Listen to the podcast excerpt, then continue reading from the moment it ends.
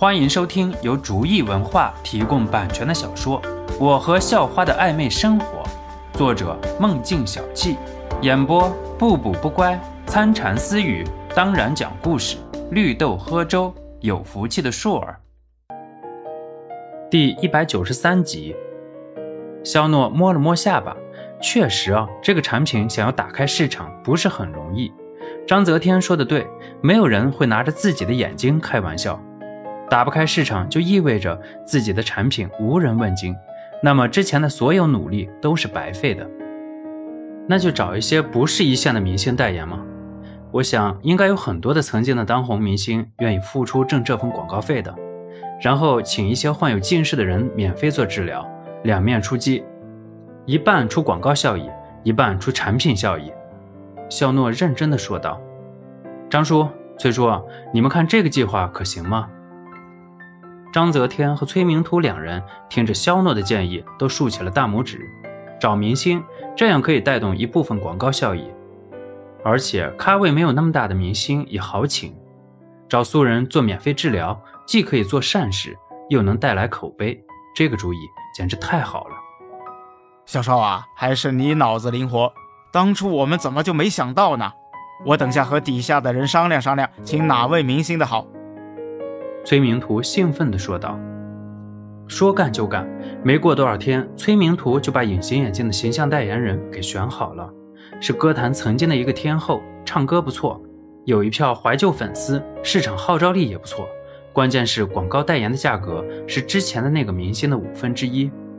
但是天后有个要求，必须要等志愿者的实验结果出来之后才能签署合同，这个肖诺也能理解。”毕竟没人愿意为一些钱就坏了自己的名声。肖诺几个人又等了半个月，实验结果效果非凡。实验者一旦戴上隐形眼镜，视力就恢复了以前的水平，并且没有出现什么不良的后遗症。不过，肖诺为了尊重那个天后，又将签约的结果往后推了半个月，好让其放心。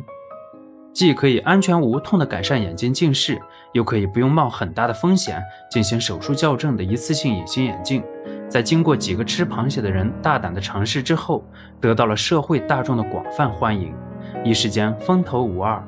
而那个给肖诺代言一次性隐形眼镜的天后，也凭借肖诺的这支广告重新回到了大众的视野之中，一时间代言什么的满天飞。忙了几个月之后。肖诺和于强几个人办了一个小型的庆功晚宴，晚宴上人不多，除了天后之外，全是肖诺自己的人。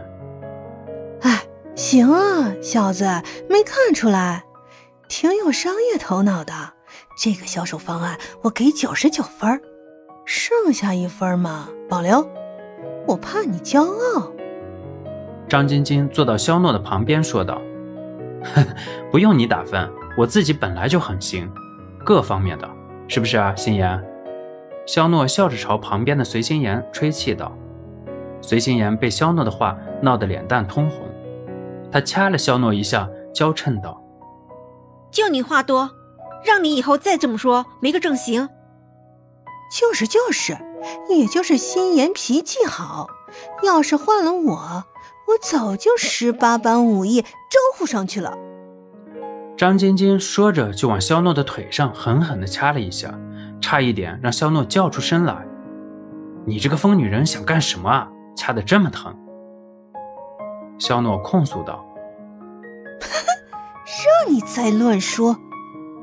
张晶晶挥了挥粉拳，威胁道。肖诺往随心妍的方向挪了挪，以防张晶晶对他再做出什么暴力行为。这个小妮子，别看人不大。但是劲儿却不小，一拳头下来也要疼一小会儿。死肖诺，你躲什么呀？张晶晶生气道。肖诺又往随心妍的方向挪了一点。我惹不起，还躲不起你吗？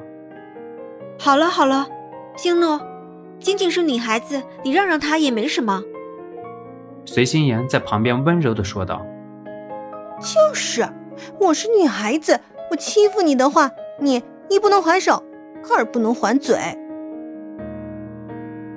张晶晶坐在旁边，扬了扬眉，得意的说道：“她还是个女孩子，我看她是个女汉子还差不多，整个一母老虎，整天凶巴巴的，也不知道哪个男的能要她。肖诺装作无奈的说道：“死肖诺，我没男人要的话，就赖你，把我的桃花钱给挡了。我不管，你要娶我。”张晶晶气急败坏的说道：“哎呦，饶了我吧，我可不想因为重婚罪被警察叔叔关起来。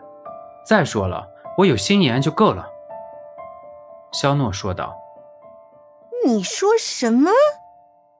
张晶晶亮起拳头，恐吓道：“啊，两位小妹妹都真的很可爱啊！”天后开口笑道。天后在旁边看了好大一会儿三个人之间的打闹，也看出了一点情况来。那个叫肖诺的小兄弟艳福不浅啊。旁边坐的那两位，放在娱乐圈里颜值也是数一数二的。很明显，那个叫张晶晶的女孩子也对肖诺有意思，但是肖诺却看不出来。本集播讲完毕，感谢您的收听，喜欢请点击订阅加关注，下集更精彩。